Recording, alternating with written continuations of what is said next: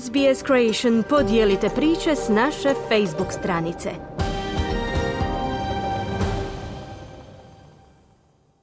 Za S B S na hrvatskom Ana Solomon u današnjem prilogu govorimo o tome kako je rekordna količina oborina poremetila prognoze o dugom i vrućem ljetu. Zašto je došlo do takvog razvoja događaja saznajte u idućih nekoliko minuta.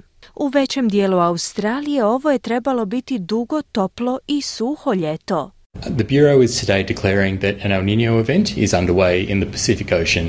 U zavodu danas objavljujemo da se u Tihom oceanu razvija sustav El Niño.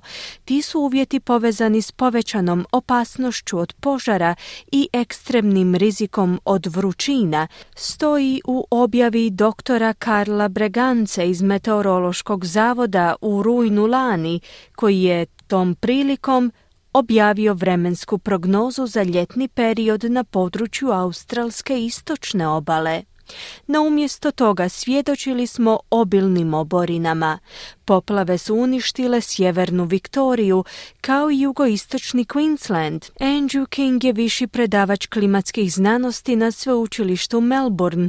On kaže da se razlog tako očite razlike krije između prognoze i uvjeta El Niña, koji je vjerojatnije ukazivao na suho proljeće nego na suho ljeto, a što se na koncu pokazalo točnim. Part of the reason is because we've got quite warm seas to to the east of Australia.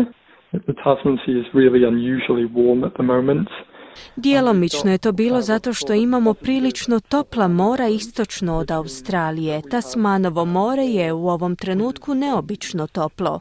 Također imamo fenomen koji se zove pozitivni južni prstenasti modalitet, što znači da imamo više vjetrova s istoka koji prelaze obalu Australije, što također promiče vlažnije uvjete od uobičajenih. Te je uvjete teže predvidjeti više od nekoliko tjedana unaprijed, jer je to promjena koja se događa u atmosferi, a atmosfera je prilično kaotična, poručuje King. Istraživač atmosfere doktor Martin Jukas sa sveučilišta Novi Južni Wales smatra da postoji još jedan čimbenik koji utječe na ljetne vremenske prilike u Australiji. U siječnju dvije tisuće dvadeset druge u Tongi je eruptirao podvodni vulkan Hunga Tonga, Hunga Hapa, a što je najveća erupcija nekog podvodnog vulkana od Krakatoe prije sto četrdeset godina. Time je odaslana ogromna količina vode u zemljinu stratosferu, pri čemu je vodena para stvorila sićušne kristale leda. Doktor Juka kaže da je to moglo utjecati na lokalne vremenske uvjete. Usually with the El Niño that we have, we would expect hot and dry conditions which come with a negative phase of the southern annular month. Uobičajeno s El Niñom bismo očekivali vruće i suhe uvjete koji dolaze s negativnim licem južnog prstenastog modaliteta. Ali ono što smo primijetili ove godine jest postojanje pozitivnog južnog prstenastog modaliteta, usprkos tome što imamo uvjete El Niña. Erupcije podvodnih vulkana su neprestano zabilježene, no ova je doista bio poseban zbog ove vodene pare. Ne znamo niti za jednu drugu erupciju gdje se dogodila slična stvar, zaključuje Juka. No ako se pitate kakvo nas vrijeme očekuje u preostalom dijelu ljeta, Andrew King pokušava dati odgovor na to pitanje.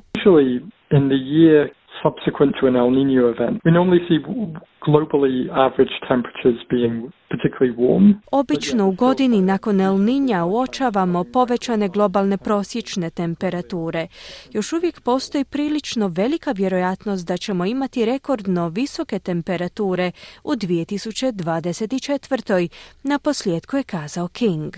Iz Zavoda za meteorologiju predviđaju više oborina za jugoistočni Queensland, istočni dio Novog Južnog Walesa i Viktoriju, dok će dijelovi zapadne Australije, sjevernog teritorija i sjevernog Queenslanda vjerojatno biti sušlji. Stručnjaci kažu da jedino mogu biti sigurni u to da će se nepredvidljivi i ekstremni vremenski uvjeti intenzivirati s pogoršanjem klimatskih promjena, postavljajući sve veće izazove kako za poljoprivrednike, tako i za vlade te prognozere. Kliknite like, podijelite, pratite S B S Creation na Facebooku.